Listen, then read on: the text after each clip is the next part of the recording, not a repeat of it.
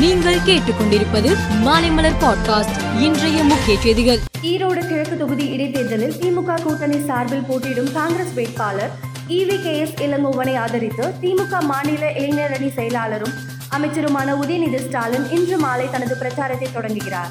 திமுக நிர்வாகியால் ராணுவ வீரர் படுகொலை செய்யப்பட்ட சம்பவத்தை கண்டித்து பாஜக சார்பில் நாளை உண்ணாவிரத போராட்டம் மெழுகுவர்த்தி ஏந்திய பேரணி நடத்தப்படும் என்று தமிழக பாஜக தலைவர் அண்ணாமலை அறிவித்துள்ளார். எதிர்க்கட்சிகள் அணியை நாங்கள் தான் தலைமை தாங்கி நடத்த வேண்டும் என்று யாரும் சான்று அளிக்க தேவையில்லை.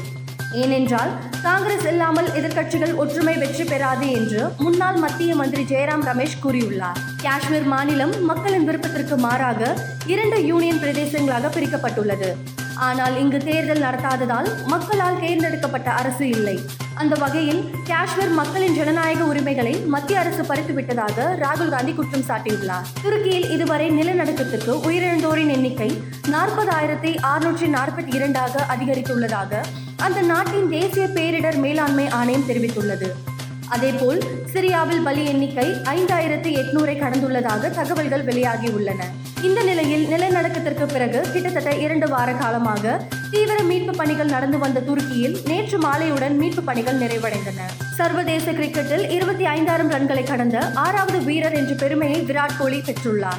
இந்த மைல்கல்லை அதிவேகமாக எட்டிய வீரர் என்ற சாதனையும் கோலி படைத்துள்ளார் என்பது குறிப்பிடத்தக்கது. பிரபல நகைச்சுவை நடிகர் மயில்சாமி மாரடைப்பால் திடீரென மரணம் அடைந்தார். மயில்சாமியின் உடல் சென்னை சாலி கிராமத்தில் உள்ள அவரது வீட்டில் அஞ்சலிக்காக வைக்கப்பட்டுள்ளது. அவரது உடலுக்கு நடிகர் நடிகைகள் அஞ்சலி செலுத்தி வருகின்றனர். நடிகர் மயில்சாமியின் உடலுக்கு நேரில் சென்று இன்று அஞ்சலி செலுத்திய நடிகர் ரஜினிகாந்த் அதன் பின்னர் மயில்சாமியின் குடும்பத்தினருக்கு ஆறுதல் கூறினார். மேலும் செய்திகளுக்கு மாலைமலர் பாட்காஸ்டை பாருங்கள்.